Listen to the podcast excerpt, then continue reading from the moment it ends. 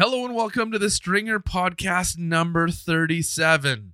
I'm your host, Clayton Hansler. Dylan Wilson is on the keys. Hello. The keys being the sliders. I don't know why I wanted to introduce myself this week. I just thought it was fitting. Maybe because we're in a new time slot, Dill. We're on Wednesdays now. Wow, middle of the week. This week we have Andrew Zuber on the podcast. You can find him on Twitter at the underscore Zubes and at Industry Zubes on Instagram. Your boy the Zubes. Your boy the Zubes. Why BTZ? I had to think about that. You know it's the morning when. I don't know if you heard, but Sportsfeld is back, baby. The sports podcast about nothing. New episodes drop every Tuesday. If you want to link up with them, you can find them on Twitter at Sportsfeld or on Instagram at Sportsfeld. Before we get to Andrew, though, we got a couple we got a couple weekend notes for you. I'm not sure if you have anything planned. If you don't, we got something for you. Friday, February 1st, Green Day Dookie cover show. This sounds like everything I wanted in grade 9. 8 p.m. at the Cavern Bar, 76 Church Street. The cavernbar.ca is where you can head if you want to figure out, you know, how to get tickets to this show. Dill, were you ever a Green Day fan? Well, you can tell uh, what period of our lives we listened to Green Day in because I'm thinking American Idiot was my oh, high Oh, yeah. school And not Dookie. experience, and no, not Duckies. so- Completely, I feel you. Saturday, February second, Laval Rocket at. Oh, I know this one. This is this is like a good old classic hockey twofer. Laval Rocket at Toronto Marlies, 2 p.m. at Coca Cola Coliseum, and then Pittsburgh Penguins at the Maple Leafs at 7 p.m. You can have a whole blue and white Saturday. I know tickets can be a little tough to come by, especially for the latter game, but our friends at Seat Giant are willing to hook you up. Head on over to seatgiant.ca and use promo code STRINGER, and you can get tickets to both of these games, and you can save money doing so. What else do you want on a Saturday? Wins? That's that's all I want. Just some good old hockey. Good old hockey game. Sunday, February 3rd. It's the Super Bowl, bitches. It's my favorite time of year. It's that time where I get to be disappointed by a team that I didn't really cheer for anyway during the regular season. We have the Rams and we have the Patriots. Dylan, early prediction? Go Rams. Oh, fuck you. Whatever. Official Budweiser Super Bowl parties happening starting at 2 p.m. at Rebel. It's 11 Polson Pier. Admission is free, and you can claim your ticket by going to bit, B-I-T dot ly, L-Y slash S-B Rebel. All right, that's your weekend all wrapped up. If you don't like what we had suggested, completely understand. You can do one of two things about it. Either you can reach out to us and let us know what you have coming up. We'd be happy to promote it at Stringer Podcast on Twitter, or you can email us events at thestringer.ca, or you can go to seatgiant.ca on your own time and figure out what you want to do on the weekend. They've got everything from concerts, sporting events, theater, live shows, and comedy. Remember, no matter what tickets you buy and what city you're in, use promo code STRINGER and you can save yourself a couple dollars off your event tickets. That sounds mighty official, doesn't it, Dylan? All right, Andrew Zuber coming up. Uh, oh, we do this really weird thing. So when I was researching for for the interview with Andrew, uh, I decided just to pull like bios of random a- Andrew Zubers from around America. So you're gonna hear a lot of weird facts, but I think we weave it into a pretty neat story at the underscore Zubes on Twitter and at Industry Zubes on Instagram. Only one thing left to do, Dylan. It's Wednesday. I'm not used to waiting this long in the week. I really hope the Super Bowl halftime show is the sax. It's the Super Bowl, bitches.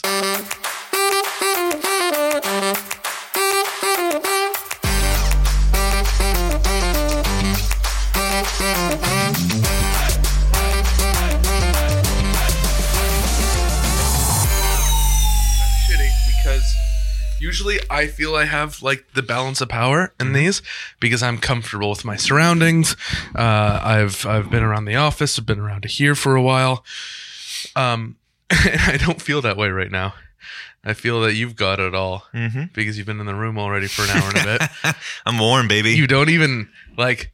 If I could set the scene, you don't even have to look at me right now. You're just like, hey, No. I got some tweets to figure out. I'm just cruising Um, my uh, Instagram stories. Anything interesting? No. No. It's a slow Monday morning Yeah. on the Instagram you know, beat. there's not a lot going on. that's, that's just where we make our impact. It's weird the thing that goes on on Mondays. That's why we got it. That's how we ended up a top five show. It's because everyone was excited. Yeah, we'll see how long that lasts. All the different analytics are weird, right? Because I think it goes first off like downloads, or no, no, not downloads. It goes first off sub- new subscriptions. Yeah, and that's what gets you up quick. right.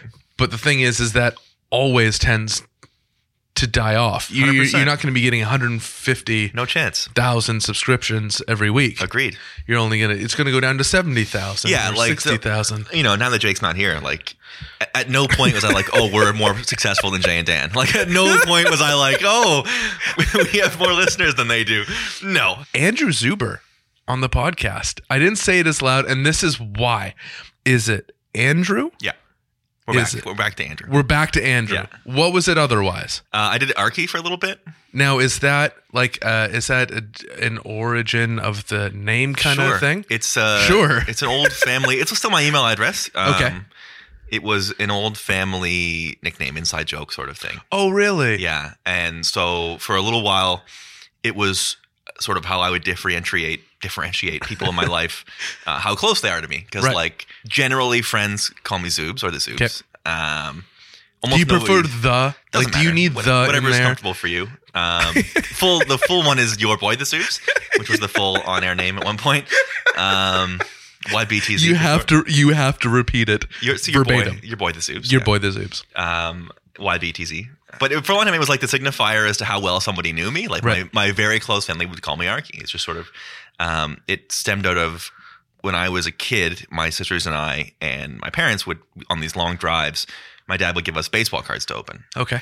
And like a seminal moment of my childhood is my sister getting the Ken Griffey Jr. rookie card. It was like, we stopped the car, like, don't bend the corners, that sort of thing. Uh, and I got one, just a plug, just a nobody. Like I was Archi Cianfrocco. He was a uh, utility infielder for the Expos and Padres. Did a little bit of everything. Never good, but as soon as I said it, my dad was like, "Oh, that's your nickname for the rest of your life," and like it absolutely has been. We're very Your much sister nickname. gets to be Ken Griffey Jr. rookie card nickname for the rest of her Yeah. life, and you get to be utility infielder her nickname, never technically, her nickname is Dishes, but that's like, totally different. Like everybody in my family, there's no "How are you, Andrew?" Like this just, Right. just doesn't happen. No. Um, so that was it for a little bit, but it's everyone says Archie, and it's just like it's not worth the headache. of describing that it's Of a hard ch. Yeah, it's just not worth it. It's not actually my name anyway. For, And- for, for a while, it was like, oh, there are so many Andrews. Like every time I was in a room of more than Right. 30 people, there'd be at least one other Andrew there. Andrew Z versus Andrew C or Yeah. whatever it might be. But ultimately, like, it doesn't matter because nobody calls me Andrew either. I was going through. We released. Jake got a kick out of this. We had a press release, and I had asked, talked with Sean about confirming what how your name should be written on the press release. Mm-hmm. What does he want? What's preferred? And that's funny for me. It's your like, boy. I'm like, it's your boy, the soup. But it's like the first time we say your name, Mm-hmm. we have to introduce you. Of course. I think by your Christian. I don't know why I want to say Christian name. Sure. we want to introduce you by your Christian name. yes. Uh, you, you, I think you hit all three in the press release. Did we? Do we go with yeah, Arky? because you. No, I think you did Zubes, your boy the Zubes, Zubes, the Zubes, and Andrew. Right. Um, So three out of four because you quoted me. Three out of five. You quoted me as Andrew Zuber, but introduced the paragraph as the Zubes, as the Zubes. Well, which is go. like, hey, whatever you want to do. Yeah, we try our best over here at uh, Stringer Podcast. I want to believe that, Clay. so, how's today been for you? awesome. Today's Yeah? Been, uh, looking You're lying. for a long. No, it's been amazing. I've been off my game. You've- it's been I've been sick all weekend. Yeah. I'm recovering. I'm feeling great now. But this thing happens when you shut yourself in and decide that for like three nights you're not going to see any anybody. Yeah. You just go down this really dark tunnel in your head. you sure do. I just go down this really dark tunnel in my head.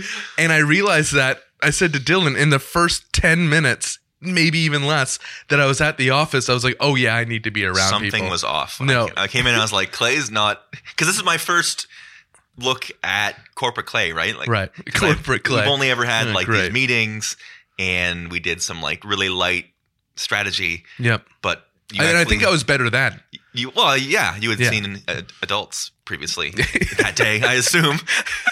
Because I came in today and I was like, this guy He- needs a minute.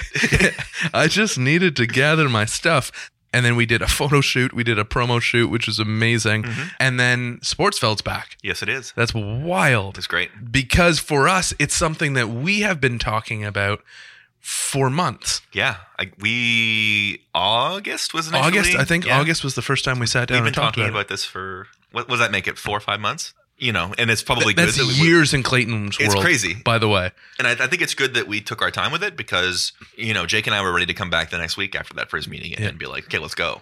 But uh, We just couldn't schedule a second meeting. yeah, a lot of things had to change. You know, we're different people than we were then. I Right. personally am in a different place. Um, but you know, I'm really happy with the episode we put out today. I think it was very much the essence of Mhm.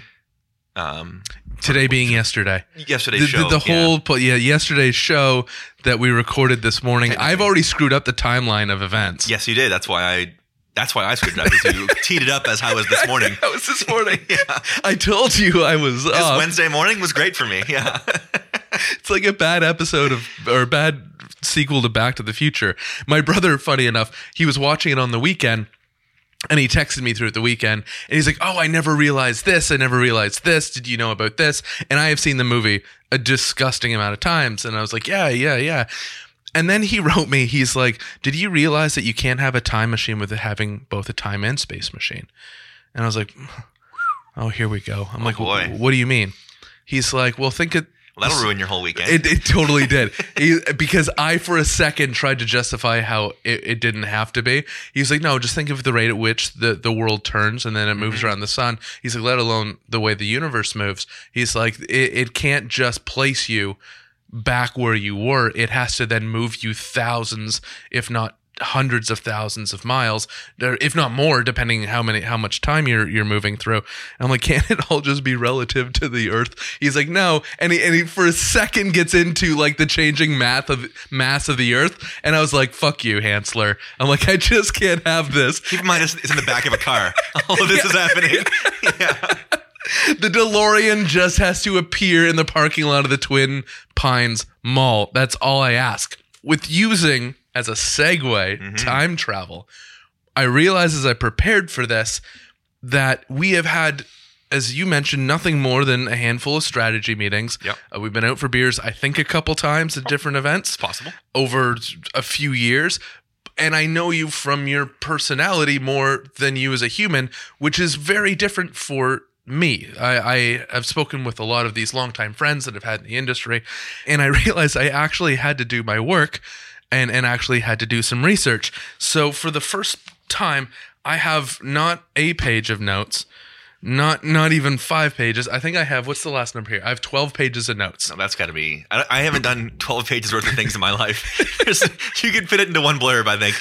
some of it, as you'll see quickly by this first page, hmm. is only, you know, maybe 20% of the page. Big font. And it's big font so that I can, old man Clay Eyes can read it, despite the amount of cold medicine he's taked, taken. Taked? I taked it. I taked the cold medicine. Yeah. It's okay. It's been tooken. It's been tooken. Tookst. So I, I wanted, you know, maybe this will evolve a little bit, but I'm hoping we can start uh, perhaps in a little bit of true or, or false Yep. format, if that's okay with you. So this one starts with the snapshot of Andrew Zuber's life, which is great. I can't believe I found this. It was captured by the 1940 U.S. Census. Andrew Zuber was born about 1930. His father, Andrew, also, you know, he must have been Andrew. Senior. You, you must, yeah, your dad was Andrew Senior, was 43, and his mother, Mary, was 43. In 1940, he was 10 years old. Makes sense because in 1930, so he was good. born. Yeah. Uh, and you lived in Bayonne, New Jersey with your father, your mother, and your two sisters. Joyzy. Joyzy. Yeah, so it's it's true. 100%. Are you confirming this? You're born in that is, 1930. uh, there is an Andrew Zuber that fits that description. 100%. You said you- already you have sisters. I do. Yeah. One sister, two sisters. Two older sisters. You look great for being born in 1930. I mean, parts of me do. One could say that. Where were you born? I was born in uh, Hanover, Ontario. Town of about 6,000, Midwestern Ontario. Oh, sounds awesome. Yeah. Six. Uh, so Midwestern. So are you are you past like the Brantfords and Hamiltons? Yeah. Oh, yeah, yeah, West-wise? Yeah. yeah. Like, and are you north? yes, northwest of here. So if you were going to like Owen Sound, I'm on the way there. Oh, that's where I know it's uh, because we used to travel up. I have a bunch of family Yeah. in uh, Port Elgin, just outside of Owen Sound. Um, my mom now lives in Port Elgin, so Re- I spend my when I go home, Yeah. quote unquote, I go to Port Elgin now. Beautiful beach town. Love Uh, it, absolutely. It is home to I think at least thirty different Hanslers. So you can Yeah. just look around. Uh, one time, I th- I thought as a child we ran the town because all of our family, like we would drive 20 minutes from my one aunt and uncle's home, and there would still be more Hanslers and like a half a subdivision of them Yeah, I spent all my childhood summers there. In Uh, Port Elgin. So you would have obviously seen the train. Yes, Uh, my first job was at station in Port Elgin. really. Yeah, summer I was 15. And you were just selling tickets. You were sweeping the Uh, floors. What were you doing? A little bit of everything. You scoop ice cream, Oh, uh, brilliant! short order cook, Very short. maintain. Oh yeah, making burgers. I made burgers, which is like burgers and fries. Maintain the mini golf course. Yeah. and then you would have you would have to run with the train. So because it crosses the street twice, Yes, yes. so you have to oil it in overalls in the summer on the sand. You have to oil it and then run ahead and make sure no cars come, Right and then jump on the train Yeah. and then jump off, for the next run one. ahead. Yeah. So you had to jump on and off three or four times. So you're running in like 35 degree heat in overalls and a cap. Is It sounds terrible, but I bet you the pay was just fantastic. oh yeah, wasn't 580. What do you? But- what's the complaint about? I uh, my Plus all the ice cream you could eat. Oh, that's amazing. My first job. You'd was- write it down, and they took it out of your pay. But That's see, that's what I remember. I remember all the deductions coming Yes. from all the jobs I had, and I thought you had these perks, but perks were just a way of like nabbing you later. And I'm like, why am I working at the sandwich shop? Actually, the first place I worked was in a horse stable because I had it in my head that I wanted to compete in equestrian. I don't know why. Maybe I just really wanted to be Clint Eastwood. you're an odd boy. I, I was a very I was 10 years old and here I was I, I I went to the owner of the stable and and because we went there on a class trip and I'm like listen I have a proposition for you I'll work for you you have to pay me in horse lessons and she's like done Horse lessons. Yeah. Man, did they ever see a sucker coming a mile away? Oh yeah, sure. I would work two 4-hour shifts a week Yeah. two 4-hour shifts a week and once every 2 weeks I'd get a horse lesson I remember when I figured out that a horse lesson cost $25 Mm-hmm. That's yeah. They were like, "You little smart ass, I'll show you." Man, as soon as you said the word horse lessons, they're like, "Oh, we got him on the hook. This is too easy for us." okay, fact number two: Okay. Andrew Zuber is a math teacher at Fort Osage High School, located in Independence, Missouri. Andrew Zuber's one teacher rating contributes to Fort Osage High School's ranking of one in Missouri.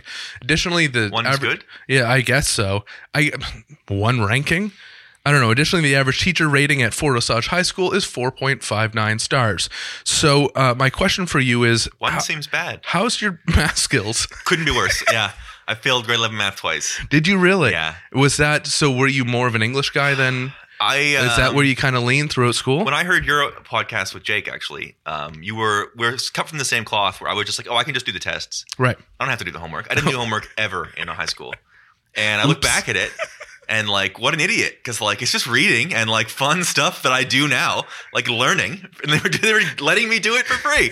So I would get like my mom and my teachers hated this because I would demonstrate on the tests that I knew everything front and back. Yeah.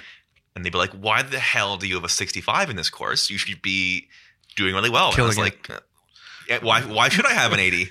Why should I go to a good school?" When I can just pass through with a 65 Yeah, and do the amount, it was this weird for me. I think it was this weird form of rebellion. absolutely, same way. It was that's how I fought authority was by not doing the things that'll help me. So stupid. It's like if I held my breath and stamped my feet. Not only am, am I not taking in oxygen, I'm expending all the oxygen that I have Yeah. inside my body. and I think it was like uh, proving how smart I am. I think was like, Right. which is like so dumb.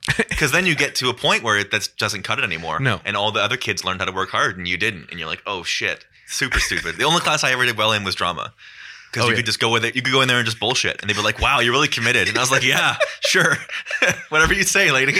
I remember having full, I guess our periods were about an hour and 20, an hour and 30 minutes, uh, full periods in drama where we just meditated, which meant What a what a scam! fast asleep. What a was scam. out. They'd put on music, they'd shut her eyes. It's all visualization techniques. And I'm like, yeah, I'm visualizing my pillow right now. I'm in great. character right now as a guy who's not paying attention to this. Um, similar though, drama ended up being the place where I really learned the value of applying myself because I ended up sort of getting in over my head with a role. Mm-hmm. Is we did Romeo and Juliet, Oh, wow. and I was Romeo, and it's like you are on stage for like two hours straight. Like it's cr- like it was a lot of lines, and to this day, once a month I have a nightmare about that play no. where like I, I'm in the dream and it's the day of the play and I got nothing and I'm just I have no line, nothing memorized and it's like that play happened 14 years ago. Yeah. Like I'm so far past, so far past worrying about the, the lines in a high school play. That week before that play, obviously I was stressed because it's still in my brain somewhere as a stress. But like,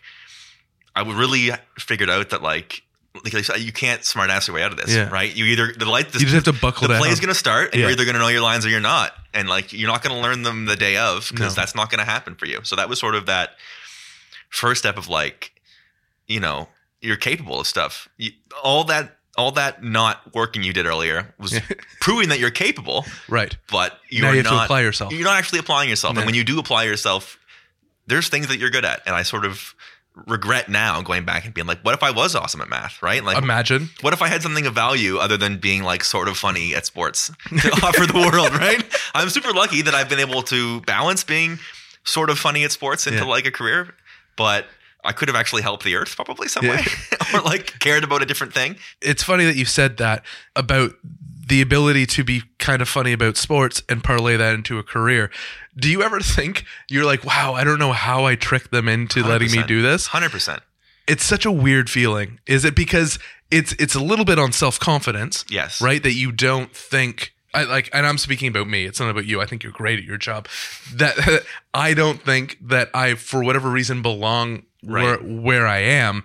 And then every time I get to do something, I'm like, whew, trick them one more time. 100%. Thank goodness. Especially when I was doing like my first like getting to go on location for Sportsnet and film like spring training or winter classic Mhm. and you get in those buildings and you're like, "Oh my god, like I can't believe that I get to go to this." Um They paid for my flight. Yeah. They paid for my hotel room. Like this is wild. it, I think the biggest one that sort of flipped that for me though was like you mentioned sort of that imposter syndrome. Mhm. Uh, I quit this industry to go to uh, entertainment field, similar but different. Mhm. But it wasn't something that I like. I'd spent my whole life sort of being ingrained in, and I was so bad at it, and it was so stressful, and it was just like keeping me up, and I was like just a wreck, really depressed. And people would come to me and be like, you know, it's it's imposter syndrome. Like you're everyone thinks they're bad at the job, and I was like, but I actually suck at this. like I'm sure part of it is imposter syndrome, but like Right. people are bad at jobs, and I'm one of those people right now. So to to get back, I sort of went into this on the Sportsfeld yesterday, but to get back to that, I've been given a chance here after really hitting the bottom of my confidence because I'm the confidence is what I, what gets me by a lot of the time Mhm. is I'm sort of able to in a lot of situations um, be confident enough to exude that I know what I'm doing even if I don't a little bit. Um, to have taken that have that taken away and now get the chance to be back in sports media, um, I really feel like uh, I'm making the most of this Mhm. um, sort of this this second chance at actually making a career out of it that isn't just what I happen to be getting paid for right now. It's Right. like Sportsfeld's part of that, where it's like it's a, it's a strategic part of my career now that I want to be this person and I Yeah. want to have this stuff, and it's not just um, doing it because it's fun. It's like I I, I have goals and a mission, and it, and it helps me be better at what I do. So, I mean, I've tried to quit the industry three times. Every every three years, Just can't get away. every three years, keep like, pulling me back. yeah, because I when I started at Sportsnet, I was 21, and then at 25, I quit to go back to school, Hmm. um, and then I came back and I I got an internship at the Score, and then my role changed, and I wasn't happy, so I quit again. And Hockey Night in Canada came in and was like, "Hey, we'd love to have you aboard," and I was like, "Yeah, I'll see what this is about for a little bit," and then I tried to shift gears into the entertainment sort of side of what I was doing, and With with Rogers at the uh. I was I went to Corus Entertainment. To I, I was uh, doing social strategy for um, about thirteen channels. Okay. Ranging from like Treehouse and Kids, YTV, Teletoon, all the way up to History Channel and National Geographic. Wow. It's a lot. It's a lot on my plate. I was very used to coming in, and uh, the beauty of the sports cycle is every day the sport, the sport happens. Yeah. We give the score, we analyze it. Next day, we start over again. Right. I was used to that great cycle, and entertainment is very much what are you doing? What's your plan for June when it's when it's you know February? And I just I was just so out of water, and it was like I don't watch kids TV, so I have no idea what like what are, I don't have no idea what these people wanted from me. I'd be worried if you did. Yeah, exactly right. And I, you know, I panicked, and I, it was such a feeling of like you realize how entrenched I was into the sports world, and um, how much that sort of came naturally to me because. And I really hit this home when I was had my downtime at that work was all I was doing was reading about sports and mm-hmm. thinking about sports, and I was mm-hmm. just like, what was I like? What am I doing? Like, who? What am I trying to prove to myself and to other people? Like, who cares if I have this other thing? Like, Yeah. if I have something that I'm really good at, I should be doing it. and I tried to apply places and got no's because when I was in my previous spots, like at Sportsnet, I really pushed back on learning new things. And that, if I could, similar to my regrets about high school, I had the similar regrets about my first go around at Sportsnet, where, you know, when you are running social media for a company now, you have to be a graphic artist and you have to be a video editor and you have to be all these things.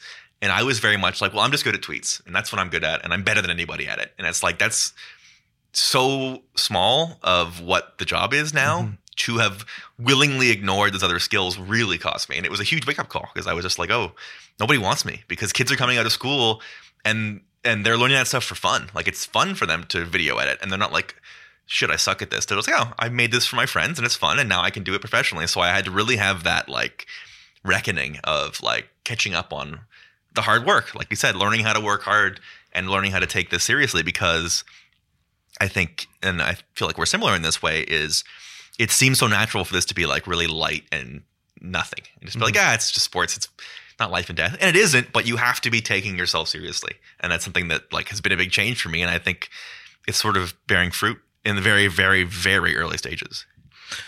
Well, I, I do see then your likeness to the time you Math, were you're yeah. a math teacher because knowledge five, clarity five uh, in this report. I thought one was good. Hel- helpful helpfulness 4 Mhm. easiness three.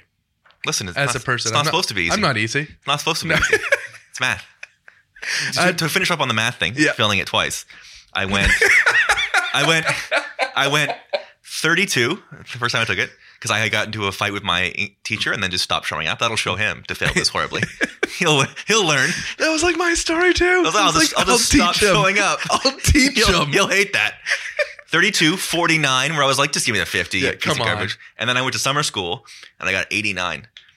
And the, and the summer school teacher was like, what in the hell are you doing? And I was like, well, I had nothing else to do here. Like, I have to come in and do the math work and then I go home. I don't know. None of my friends are here. There's nobody to entertain. And he's like, well, So don't you are do good. that. You're you good at math. idiot. You're yeah. good at math. Yeah. That's what you learn in summer school. Well, I was like, well, you give us the formula. And he's like, yeah, you've had the formula for two years. like, oh, well, Want to look at your your playing career Right. because I know uh, uh, it's well, yeah, sure. Uh, Panther Creek High School. You, you played as uh, a catcher and a third baseman there. Uh, at one time, you had the national rank of 3,404, which sounds a little high, but honestly, if you think of the Think amount about how many players there probably are. exactly in the United States of America, seeing as though you were born in New Jersey, Jersey, I yeah. think we established off the beginning. So a bit of a tough time in sophomore year. Um, you played only one game, one at bat. Uh, they didn't. I guess you were redshirted at the time, Mm. and you had a batting average of zero. Uh, we all know how that one at bat size, went. though. Sample size. 2014-15, uh, you you progressed as a junior. Um, 19 games, 256, 43 at bats, 14 RBIs. Incredible. you clutch hitting. You know what? You were always always a team player and Yeah. always wanted to support the people around you.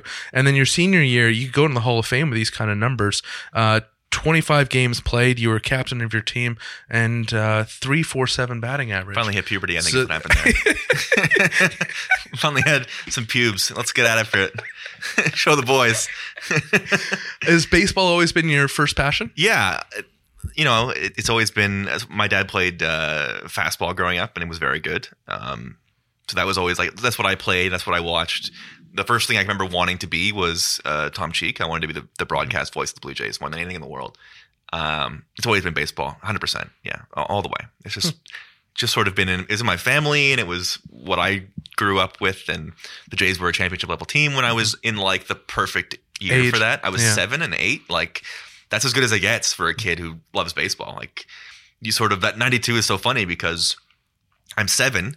And the Jays win the World Series, and the Leafs are really, really good. It's like, Yeah. oh, this is I'm set for life. Th- this is what sports is. This is flight. This is sports in Toronto. All the teams are good all the time, and then Yeah. like literally two and a half decades went by, and all those teams were trash forever.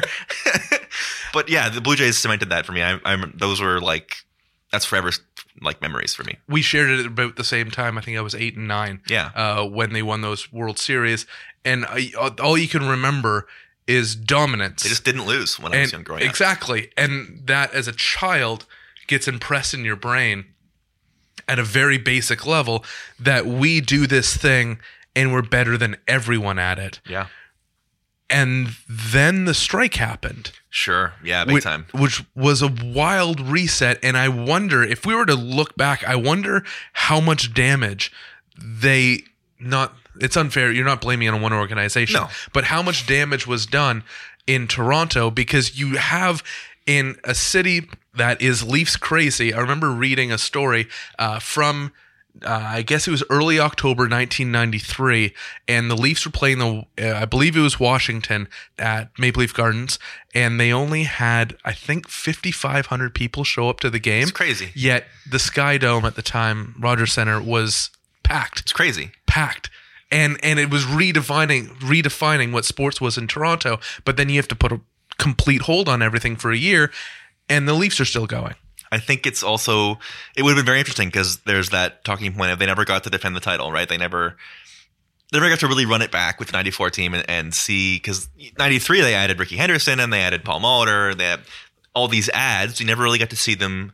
By the time they came back, 95, it was like oh, I would tear it down. It would have been interesting, like retroactively, to see how they handle 94 as the Expos also grow right right? Maybe, that maybe the Jays just miss out and the Expos take off and they make the playoffs and it goes, man, Canada's having a time a nice little half decade here Yeah. and, and it really grows and it becomes across the country. Kids are like popping up. I mean, I think I think it definitely has an impact um, because I don't think that generation of kids a little bit younger than us have that same passion for you know the Raptors have done a great job of capturing that because at 2000 Vince was the only guy anybody cared about in the entire city. Like it mm-hmm. was crazy.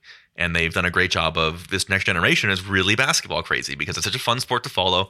The stars are so accessible. You get to see them. You get to see who they look what they look like and, and what they do. And they've struck a nice balance between celebrating the individual and team results being what mm-hmm. matters. Like teams win but players get celebrated. So i think it would be very interesting to see what what happens if we get a full 94 but they would have eventually been bad anyway it would have eventually happened but i think it's something that definitely you know it keeps you curious Hi, my name is Andrew Zuber, and I'm 16 years old. I go to a charter high school where I can learn at my own pace. Mm-hmm. I'm a big fan of video games of every genre, but I mostly get games that I know the main characters since they always seem to surprise me in their new games. Uh, this is from your earlier blog that Yeah. you ran, obviously when you were 16, and it's in high school, if I remember from your funny sports because stats. if you really did want to, like you could find not far off from this. Like it's this isn't out of like, oh, this is nothing like me. Like, ah, it's Uh, were you a big video games guy? yeah, absolutely. It- it, like to the detriment of the rest of my life, probably. Just like because I I I ADHD. I'm I'm a classic case of it where like. If something doesn't interest me, it just doesn't hold my attention, full stop. But if something does, like the whole world's just gone. Mm-hmm. And like very much like I didn't really drink or do drugs, but I would just like waste my weekends playing video games. Like just make my parents sick. It's like, what is the smell in here? Like, what is this? Just a kid just gaming, like sweat gaming, like really grinding. To think that's a career now. People play video games for money is like, It's wild. The onset. thank the, God the- that didn't exist when I was a kid because I would have convinced myself I could do it. Right. Yeah. I, I I just I got good enough I think to play the computer on medium mode. Yeah. And then I was happy with and then I dialed it back to easy This so I could win 10-1. this is part of um, modern video games that I that I like. It's sort of a dissonance for me. Like when I grew up, the games were easy and fun. Like I can't imagine a kid growing up like Losing games? loving to play MLB the Show. It's just not a Right. fun game. Like No. one button to pitch, one button to swing. I don't, I enjoy it because I'm a 33 year old man Yeah. who wants to pretend to be a baseball player. But like NBA 2K is really really complicated now. Uh, like it used to be really simple. NHL and their like magic stick, whatever they call the stupid. They're you know we can Yeah. do the trick stick and do all these things. no, I'm sure the teens are dominating. Teens are always better at these kind of things. But That's true. I hate saying things like that though. it's true. I know. Because you were a teen and you I dominated. was I, 100%. I dominated. I missed those 100% days. couldn't touch you. But uh, I can't imagine like growing up and being like eight and picking up the show. You'd be like, oh, this is garbage. this is so shitty. And like, they put no effort into Yeah. this at all. well, they get to this point now, and it's like people want the games to be too hard. It's like I play video games to escape and to be a champion. I'm not here to like grow as an adult and be like I need to learn my strategy. It's like, no, I want to blow these people out of the water Yes. because it's a video game. Completely. Medium. Give me a nice a nice medium where I have to be paying attention to win, but I win handily when I am paying attention. I said this actually uh, after the first tournament game in the NHL All Star game this weekend. I'm like, nothing makes me laugh more, nothing entertains me more than a classic trucking. Like, I love when someone just gets trucked and I laugh and I giggle because, uh, unless I'm on the wrong side of it, Yeah, of course. That's awful. because I know how frustrating it gets for the people involved and how painfully easy the one team makes it look, even if it's strictly bounces going their way. getting bored with winning is such a great feeling. it's like, ugh, scoring again. again. Ugh, I guess. this is lame. Uh, new Andrew Zuber, Newcastle, UK, via Los Angeles, via Seattle, USA. In it. I wasn't thoroughly bitten with a magic bug until my mid 20s when I visited the Magic Castle for the first time and saw Denny Haney uh, do his card manipulations I in know the this one. Palace of Mystery. Sufficiently fooled, I knew I needed to learn magic. I visited my local magic shop, the Magic Apple, in Studio City, California. There I purchased my first set of cups and a wand. So you went from Jersey down to North Carolina, now you're in California. The guy who sold me them uh, said to me, or handed me the bag and said, These are like spinach for magicians. I think I know. I think I know, I think I know that Andrew Zuber. Do you really? yeah, I was gonna wait till the end, but I have this. I bet you're gonna get the other one too. Uh, my old email address was Andrew underscore Zuber at hotmail.com. okay. And the guy without the underscore would sometimes get my email, and I would sometimes get his. Yeah. And so, So, you decided to. I've been corresponding with another Andrew Zuber since I was like 16, and I, I have I have I have three. There's three of us on Facebook that are all friends, and every one of our birthdays we'll all comment "Happy Birthday," and we just watch our friend groups be like, "What is happening right now?" It's just a wall of Andrew Zubers saying "Happy Birthday, Andrew." It happens every year. Uh, I know. Yeah, I've made an, an outreach to the other Andrew Zubers. So I, think, you're think I know that one. I think that's the guy if I'm thinking of. It, Los Angeles, right? you aren't. Uh, he's now in Newcastle, UK. Magic Cat. Oh, Now he's in Newcastle. Magic ever an interest to you? Uh, to watch, never to participate. Ne- never to participate. See, the guy, with the guy No. with the actual Andrew Zuber Instagram handle, we're friends, oh, look at look at those photos. and we we look just similar enough. It's hilarious.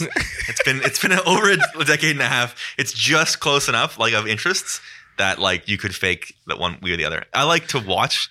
I, I enjoyed the like stage magic. I think it's cool, but like never have I ever. The reason why These are, your, these are your interview questions. So do you like magic? what is this show?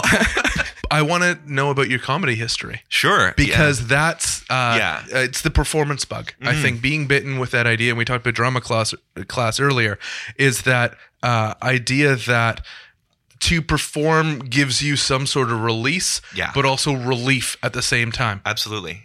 Um, it was sort of like oh, not spur of the moment because it was building, but when I was my first go on to Sportsnet, I was doing highlights and I was doing like making head like the headlines for the television show, and it was fun, but there was no creativity to it. It was very much just plug and play, and I knew. Not knew, but I felt along that I had this inside me that I wanted. I wanted to be an on-cam guy. I wanted to be a funny guy. I wanted to like show a little personality in this space, and I just didn't see it um, being able to come out. You know what I mean? Like I, I didn't see the avenue, so I went. Probably not the right way to do it, but I went to uh, comedy school, which was Humber College offers a comedy writing and performance program. So I did two years where I was like every day I was doing stand up and I was writing sketches and I was doing improv. Um, and then I went out and I grinded in mics, open mics, and and like low level paying gigs for about three years, and um, just not for me. Like Mhm. you sort of have that run where you feel really bad that you. I felt really guilty and I felt really shitty, and I was like, oh my god, I threw my life away for this, and I and like I'm not that I'm not good at it, but it takes so long. Like it takes so so long, and I eventually came just to terms with like I don't want to go to bars every night. I don't want to be in five bars, you know, in three days and wait two hours to do five minutes and then bomb and then feel bad about it and then have to go to my day job that I don't like and be And in a, stress about it. be in a shitty apartment and Yeah. like you know, I have friends that are some of the best comedians in the country and they still have to work in kitchens and they still live with four dudes in a three bedroom apartment and like power and it doesn't bother them at all and power to them, right? Yeah. And it it it I was just in a different space in my life. I'm really happy I did it because I look at it and I go, I scratched it. I scratched the itch. I know what it would take. I know that if I really, really, really, really, really wanted to, ten years from now, I could be pretty good at it. Mhm. I'm never gonna, you know, that sort that sort of thing where there's a level of comedian that you're just born with it, right? Um, and not everyone's going to get to that level, but there's no reason you can't be a professional comic and have that be your main source of income if you choose to stick with it. I didn't see me personally the value in how long it would take versus how how good I was ever going to be. You know, I knew I, I could be a middle guy. I could probably have been a guy who goes out and does 10 minutes before a headliner. And maybe now and then I could do an hour. But those guys, like my friend Nigel, is just like it's just unreal. Like he's just born to do it, and it's just every every day of his life that grind is not even a thought to him. It's just that's what his job is. So it's not hard for him. Um, it's sort of that difference between like, say you love to play the drums, right? And you love you go you drum every day in your apartment. Like I love playing the drums. It's like in your apartment. Yeah. You, you obviously don't play the drums. or wherever, No. or wherever. But hypothetically, right? That same sort of that same band thing. It's like, yes, you love to play music. Are you down to like cram into a van and drive to Sudbury Mm-hmm. to play for nobody and then drive back for no money just because you love music that much? That's sort of the question you have to ask yourself. And I learned a ton about confidence and performance and and writing process and being comfortable in any situation that I've taken with me and sort of nothing I- do in my job now feels shittier than not being funny out loud. like there's nothing worse than like once you've once you've bombed and I mean like bombed like really really really had a whole room of people tell you with their silence that you weren't good at what you were doing Joke after joke for Just minutes. plowing and, and just plowing through it because you can't leave You have to. You, you did your five, Yeah. like you have five minutes, man, and just like sweating and panicking. Once you've been through that, like a boardroom meeting is, you're just like, eh, I'm funnier than these people. It's easy. Like it's just easy. It, it and uh, you know I've been blessed with the chance in the in the last few months to start doing some on camera work in sports, and people have been saying, you know, you seem really naturally comfortable and it's, mm-hmm. it's just like i can just do another take. Like i can just do this again better. It's Yeah. like that ability to also self-analyze because a lot of comedy the hardest as hard as bombing is then watching yourself back listening, yeah, to and the tape. some people can't do that. Some people can't take notes but i love it. I love getting notes my performances because i get to get better. That's that's how i view it and and it's made everything else all that performance stuff so much easier especially when it's not live and with your writing, you you mentioned it lightly, but I am at, like that's where I see the biggest differences really shining through. After you try a thing, you work hard at it, and you go a different direction. Uh, when I say try a thing, I don't mean anything. I mean comedy. right That writing aspect carries with you and just the speed and the timing at which you write things. Even it can be even within sports but you have a very special brand of sports that you work with that you work within. Um and and you must have seen difference there or or you continue to keep that thinking.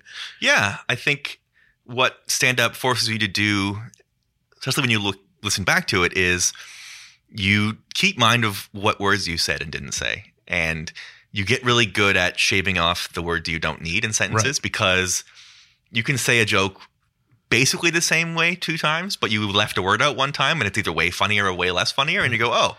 That economy of words is what this is. That that editing, that shaving it down is what this is.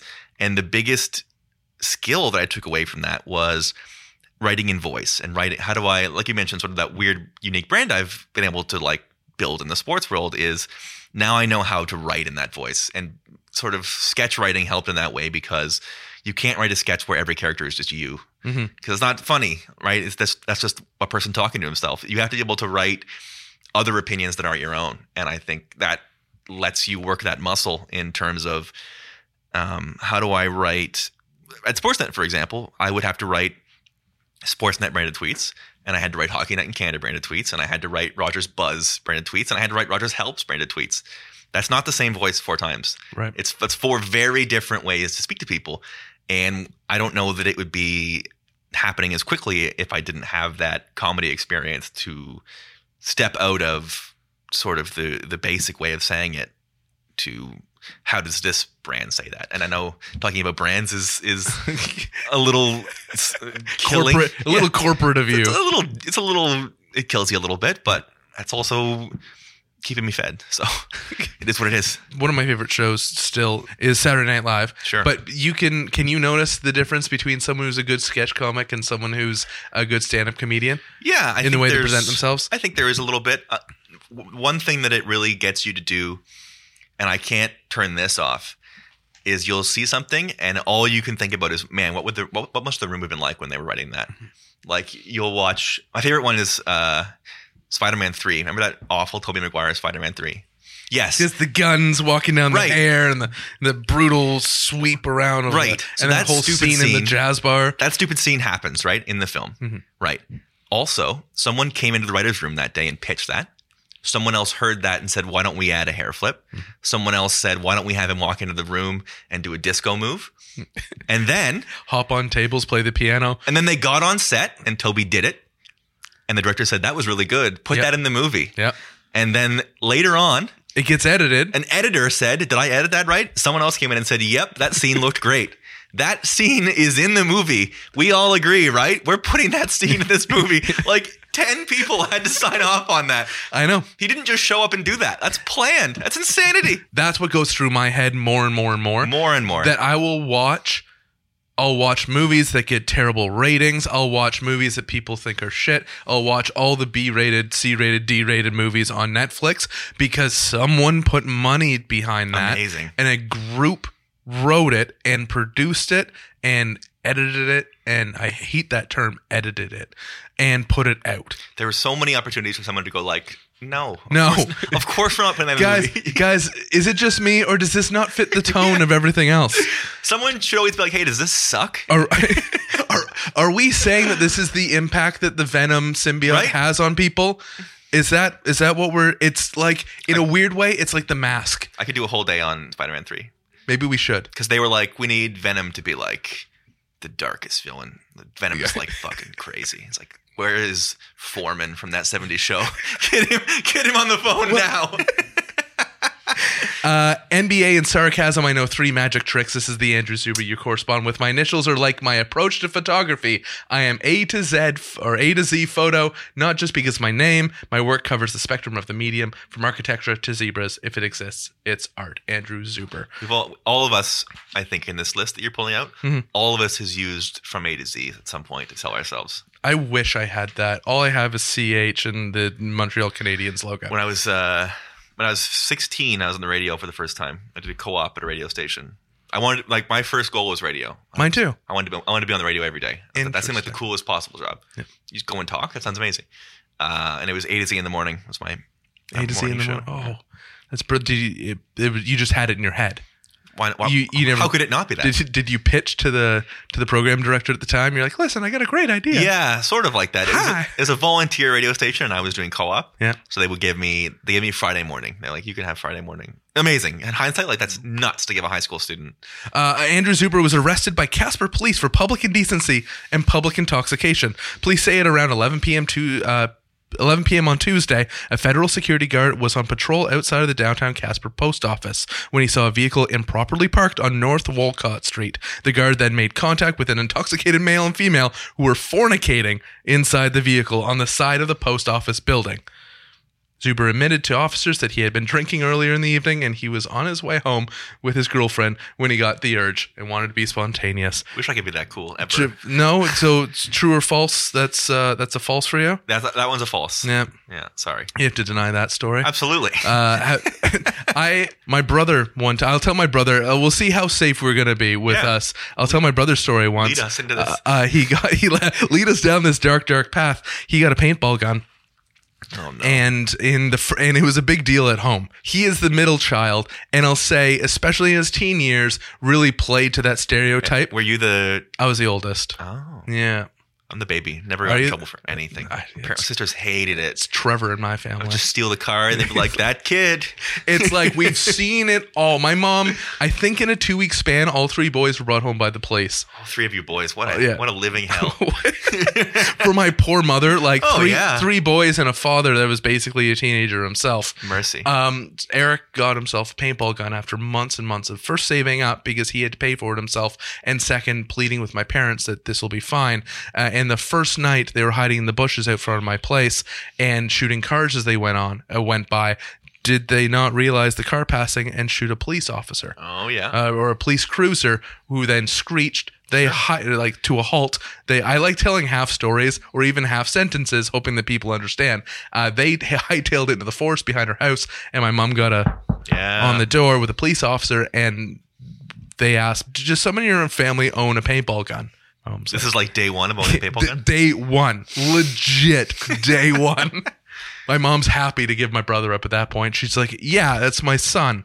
Officer asked if he was home. My mom said no, and asked, "Would you please call us when he returns home?" So my mom decided to show, like, prove him a lesson, show him a lesson, Of course. give him a lesson. Slow play this. Exactly, Absolutely. and and uh, called the police as soon as my brother came home.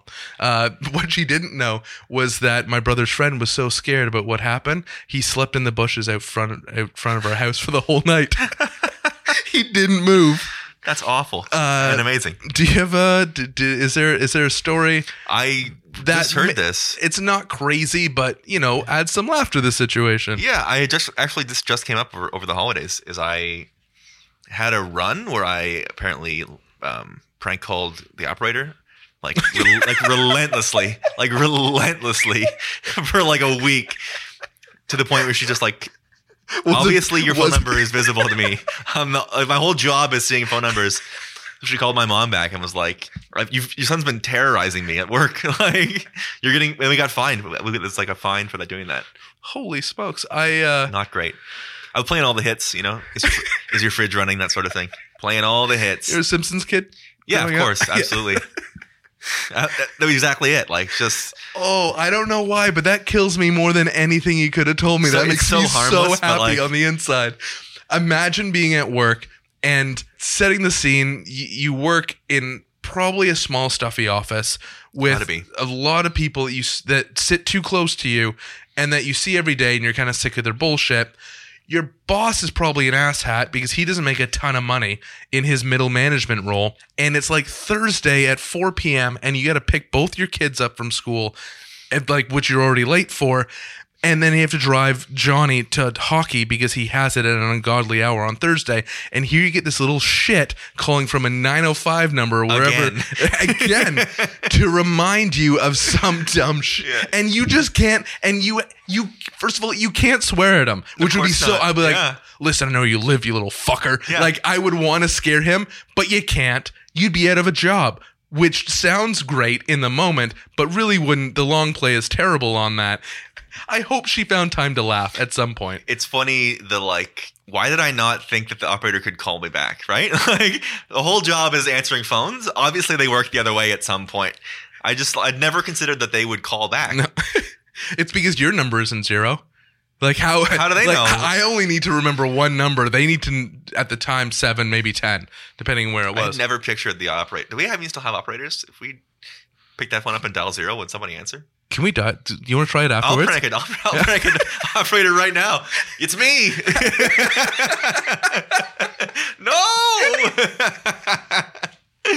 Uh, this is probably the most. I'm back. Uh, I'm, I'm back. We're back. no, you have nightmares of that play you did. Yeah. she has nightmares of you. Prior, uh, Andrew Zuber, workers' compensation attorney. Hmm. Apparently, prior to my current job, I was lecturing about magic eight balls for farmers. A lot of magic. In a this. real dynamo when it comes to investing in jigsaw puzzles in Miami, Florida. Spent childhood getting my feet wet with accordions in the government sec- sector. Have a strong interest in researching action figures in Nigeria. Practicing the art of developing strategies for dolls in the aftermarket. My current pet project is training action figures in Jacksonville, Florida. I included this first of all because I thought it could have been you close. because it's so well written. Uh, second of all, because I think this guy's an absolute god. Uh, just the way he wrote that. Man, the Zubers are. there's some weird people in this list. They're an incredible bunch, aren't Andrew they? Zuber crew. Uh, I bring this one up because I've been in spots in my life, and I don't. I hope I don't do it anymore. I don't think I do it anymore.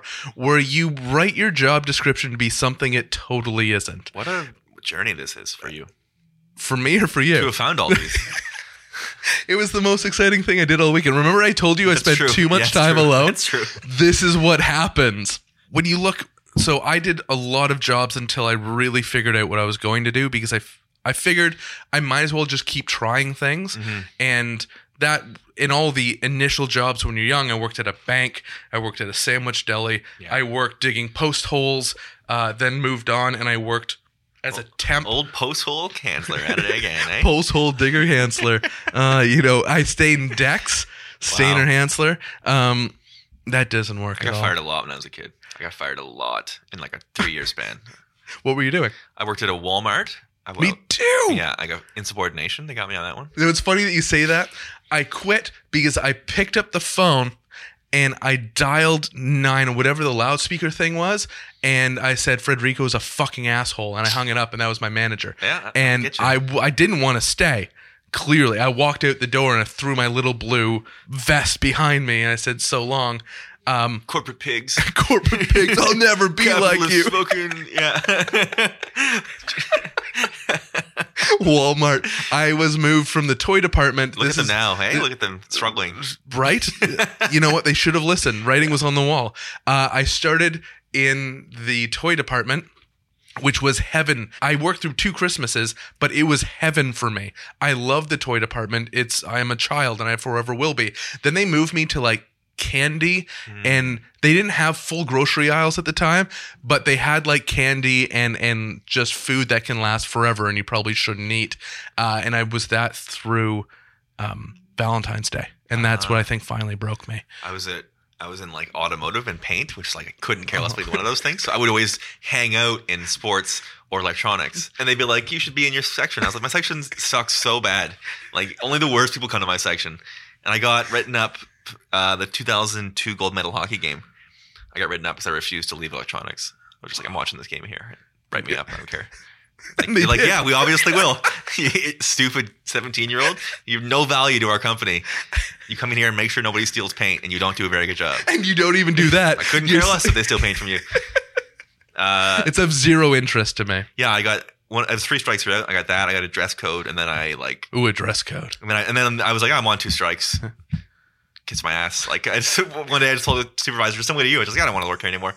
Screw off. Hmm, And that was was like. "I want to write you up." I was like, "Yeah, no doubt. write me up." I'm gonna run through these very quickly because it's to do with work.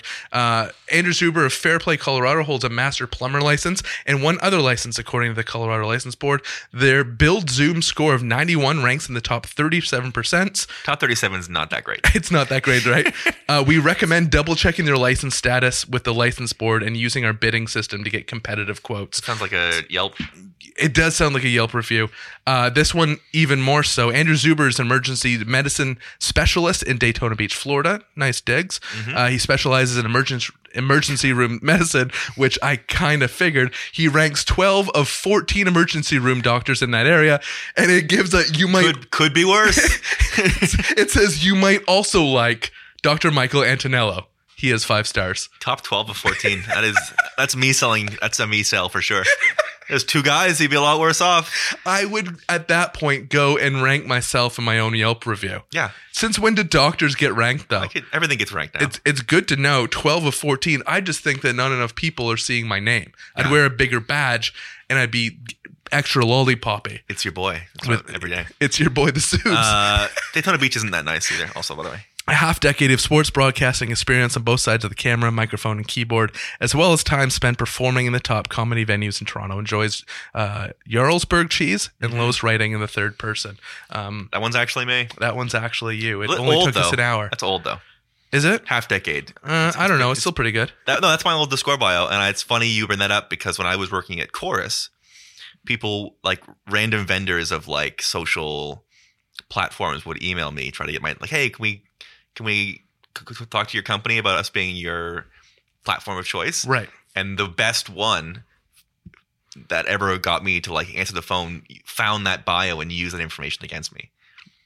She was like, "Oh, I also enjoy cheese and uh, third person. You should let's talk about social platforms." And I was like, "You did enough. You did enough research for me to email you back and ask Right. what this is." And then I figured out what you wanted. No, And then you got out of it. I'm way less important than you think I am to this company, lady. you think they give me the keys as to what platform we use? No, they're shocked that I'm coming in still. The reason why I bring up the, the old score bio is because that's where you and Jake met for the first time. That is time. where Jake and I met. Yeah, it's a different. It was a different. It went under a lot of changes really quickly. It was a different hmm. barn when we left than when we got there. what did you. F- how do I ask this in a not stupid way? What did you like about each whole- other? That's this whole podcast. That's how do I go through these sheets of be less dumb than it has to be? um, well, What clicked between the two of you? Because I have known of the two of you. yeah. I feel, I think for seven. How long ago were you at the score? I feel like it was seven years, but About that, It- yeah. Must 2012. 2012. Yeah, that's what I think. Seven years ago. So, well, we both started similar times. But we, like when we came in, they were in that blog boom where that was like, I got to come in fresh out of comedy school, and I was doing a podcast every single day for wrestling Holy Daily smokes. Dose with my friend Norm Souza, um, who's like a brilliant comic and sketch writer. Um, so I would do Daily Dose every single day. I got to guest on Drunk Jays fans once a week. I got to guest on Getting Blank once a week, and I got to write whatever I wanted on those blogs. So I was there. It was for free for three months because I was interning, but I was like, this is a dream. Like this is, mm-hmm. it's fun content. It's easy. It's like really light. It's my perfect voice. I nailed it. and people around you are in the same creative space. Yes. which is very important as well. And then the day my internship ended, Rogers bought the TV part of it. Oh, And I was like, I just quit Rogers. Like, oh my God. But the digital side became its own thing. Yeah. But I became a news editor, which is like your aggregator, basically. Yeah. So Jake and I were in that same boat of like, we got brought in here to do one thing, it's been taken away. And in hindsight, we didn't handle it great. We were both like, fuck this then. Like, we're so much better than, like, we're not better than anything. We're not especially skilled at anything. And Sports Club was born out of claiming that space back for us and being like, this is why we're here. This is what we're doing. If you're not going to let us do it, we're going to do it in your building under your nose, whether you like it or not. Uh, and it happened to coincide with like a very roller coastery section of our personal lives. And we didn't shy away from blending those two worlds. And I think that was for a lot of people like that listened to us and that enjoyed the show and gave us feedback. That's all anybody talked about. No one was ever like, "Oh man, great sports insights." They were like, "Wow, you guys got real at the end of that show," and we're like, "Yeah, you know, we weren't afraid of it." So I think that was sort of the niche we were able to carve out, and we got lucky in that way that it was sort of ahead of that wave of mental health being something that gets talked about in sports. Those things are a lot more closely knit now than they were back in the day. Um, I think we did a show. It was the first ever Bell Let- Let's Talk Day, and we were just like, you know, this is something that we've dealt with, and we were very frank with talks we'd had and fears that we had, and and you know, helping each other, and, and it was sort of um, the right place at the right time for a lot of that stuff. is that kind of the birth of sad, not sad? Hundred percent, Yeah. hundred percent. Sad, not sad. Was um, we were both so sad. Right. We were both so sad, and and the, and you know they teach you when you're doing comedy that that you have to write about what's real, and you have to be honest with yourself, and that's where you're the things that you feel passionately about are the things that you will create the greatest art about, and it's very much the same in acting and, tapping into those emotions, and that was sort of being able to, as best we could, bring that back into the show we had just done, or while we were doing the show, or like there was episodes where I had gotten broken up with the day before and it was like 40 minutes of bullshitting about sports so we could get to the half hour where i'm just like i'm gonna die alone it's just like really sad stuff but you know it was for who we were and at the time and the, in the, the space we were in it was really cathartic and, and it resonated with people and we got lucky in, in that way Is there a truth behind the idea that people all want to feel vulnerability? Is that is that where it comes from with your ability to be honest and be forthcoming? Yeah, we can laugh at it because in a weird way we're using humor half as a band-aid but also as like a salve as like this long heel thing. But those who listen want to connect to that vulnerability because there's a piece in them that feels vulnerable the exact same way. Yeah, I think that I think that was a big part of it, and I think also I think sports media there's a tendency to be suit and tie and to be all put together and to be um, impartial and to be all these really pro things that leave you really cold and leave you really disconnected. And the fact of the matter is, a lot of people use sports to get out of a headspace where they're worrying about finances or they're worrying about their lives and to sort of show that we were doing the same thing. We were using the sports to distract us from how brutal we were doing personally. Um, I think that connection, it's not a big leap. It's not a huge uh, difference. And, and I think that's true for a lot of people. And it, and it was true for us for sure. was it the stuff you're going through uh, yourself and y- you have this outlet in order to talk about it but is that what led to the break in sportsfeld That's interesting. You know what? Truthfully, because I really I want to know. Yeah, wanna- and a lot of people ask about it. The honest to God truth was, I was applying for a job uh, with a pro team, Hmm. and I was like, if I go, if if they're once you apply for a job, the next thing you do is panic about your social media, right? so the very next thing you do is panic. So I locked my account, and I said, if I'm on, if the next thing I do when they look me up is put out a podcast where I complain about them, that's not going to be good. no. So there was about a two month process where I was in talks with that team, and then it didn't come to fruition, and I was crushed, I just crushed. I was just so sad about it, uh, and I didn't want to go. Then I didn't want to go back on mad at them, and then next Right, thing I knew, of course. You want to kind of reset back to right. zero. Next thing I knew, it's been three months, and I'm like, oh great. Now we're now we're really far behind, and now when we come back, it has to be now it's a thing when we come mm-hmm. back. And once it became like coming back is going to be a thing, I really didn't want it to just be us huddling around this crappy microphone in my living room again, Right. having the same guests, the same low audio quality, because it just didn't seem worth it to me. I when I when it, if it if it were to come back, I wanted it to come back properly, which is what was so attractive about partnering with you was the studio and the tech answers and the sort of that next step. I didn't want to come back and it be the same. I wanted it to come back and be elevated and be something we could be proud of. Um, and I know every time Jake and I got together for the last two years, it came up and we were like, we should really get back to it. But, but again, I, there was a quality I wanted to hit that I didn't. We were, we were going to get to, and you know, if we had come back earlier, I think we would have come back and immediately just left again and been like, yeah. Same old, same old. It's just not. It just it wouldn't have been worth it for us. Um, so I mean, a lot of stuff happened that was entertaining. That would have been made for individual episodes. Like it would have been cool to have had a show during the Kawhi trade. It would have been cool Right. to have a show for Tavares. It would have been cool to have a Matthews show. draft. Did you? We, he had just he, he hadn't played yet. Um, Right. He had been drafted. so so the four goal night. Four goal Night would have been cool. There's Yeah. three or four, five things like some Jays trades that would have been like that would have been sweet. But there's like a hundred episodes that would have been trash and they would have sounded bad, and we wouldn't have had our hearts behind them. I also didn't want to get fired from Sportsnet. like I also didn't want to get The truth comes out. right. Well, you know, it, it, it it's one of those things where like if they aren't looking for a reason to fire me for the show, they, they won't find one. Yeah. But if they are, it wouldn't take long for them to take something, right? Right. I'm smarter than I was then. I'm not going to be that person ever. It's just like I'm smarter. It's a development opportunity for me. It's something that, um, additionally, near the end of my time at Sportsnet, we talked about me helping at the fan, and I was recording demos, and it was just I was just impatient, and it wasn't moving fast enough for me. So I look at it now, and there's stuff that I want to do that I know I have to prove I can do it first. Right. So Sportsnet, Sportsfeld, I keep saying Sportsnet, but Sportsfeld is that chance for me to prove that like if you give me my own show, we can blow it out. We can I can I can host serious, I can host funny. Um, I really want this to be a development thing, and I want it to be great in and of its own. I want it to be a great show for me, and I want it to be a great show for Jake, and I want it to be a great show for you guys, where it becomes profitable and it becomes this big thing, bigger than we ever dreamed. And you know, my focus now is just on putting out great shows every week and and making it the best it possibly can be.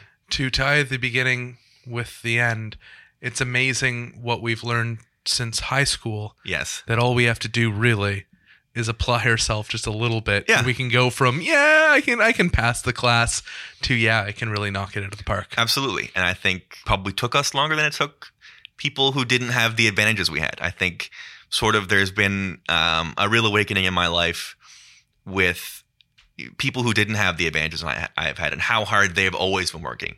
And you look at that and you go, well, damn, like I was given a lot of rope at my old jobs and I was allowed to say no to a lot of things that somebody who wasn't me would have jumped at.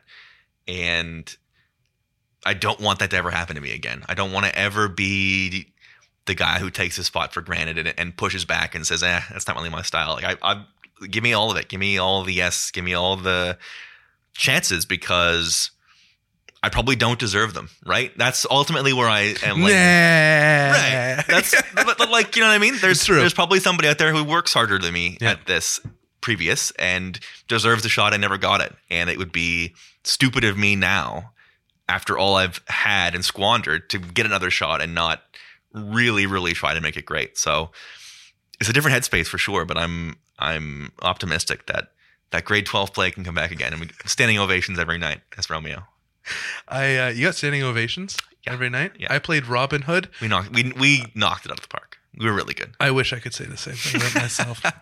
one last one as we wrap up. The deceased was born 1926 and was living in the state of Pennsylvania when they applied for Social Security benefits. Andrew Zuber died in 2002 at the age of 75 years, 7 months, and 27 days. I picked this one because of all the obituaries I found.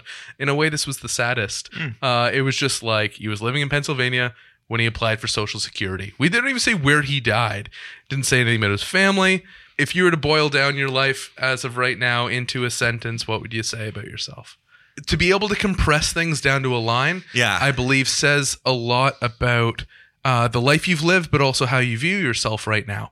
And and, and I think that's kind of neat as we, you know, not only hopefully after this podcast continue on with a new friendship, but also we see where Sportsfeld's gone. Yeah. uh, I'm interested to see how you compress things down. I think he had fun. Would be the He had fun. Andrew Zuber, uh, y- your boy the Zubes. 1985 dash. He had fun. what else is there? Like, you know what I mean? Because there's a lot of reasons to. A lot of stuff happens that could really get you down, but Yeah. I try to have fun. It's I try to toe that balance. I think you, I think I tried to show that in this interview where it's like I have this veneer of like I'm not trying any of this and it's funny and it's not serious, but beneath that is somebody that is like very much attempting to. It's it's, it's, Right. it's intentional, Apply. right? Completely. It's it, hopefully eventually that is propped up by a, a, a lot of hard work and a lot of like effort to maximize what I've been given. I believe that uh, all big changes start with the littlest things, and we can't expect ourselves to do a really, really big thing without being willing to take all the small steps that lead up to it, and at the same time, pat yourself on the back for achieving Yes. all the small steps that lead up to it. So I like to end the podcast where I tell everyone to please be good to themselves and do the simplest thing possible, and that's eat their, your vegetables. So I'm hoping as we wrap up, you can help me with that. Uh, from myself, from your boy the Zubes, Andrew Zuber, from Dylan, who's running all the levels, from Luca, who will no doubt edit this at some point, and hey, why not Jake and Sean, in another room? Uh, please, please, please be good to yourself. Eat your vegetables Let's get a little more umph. And eat your vegetables. I've never asked someone to redo it before, so it made me laugh. I love notes, I said before.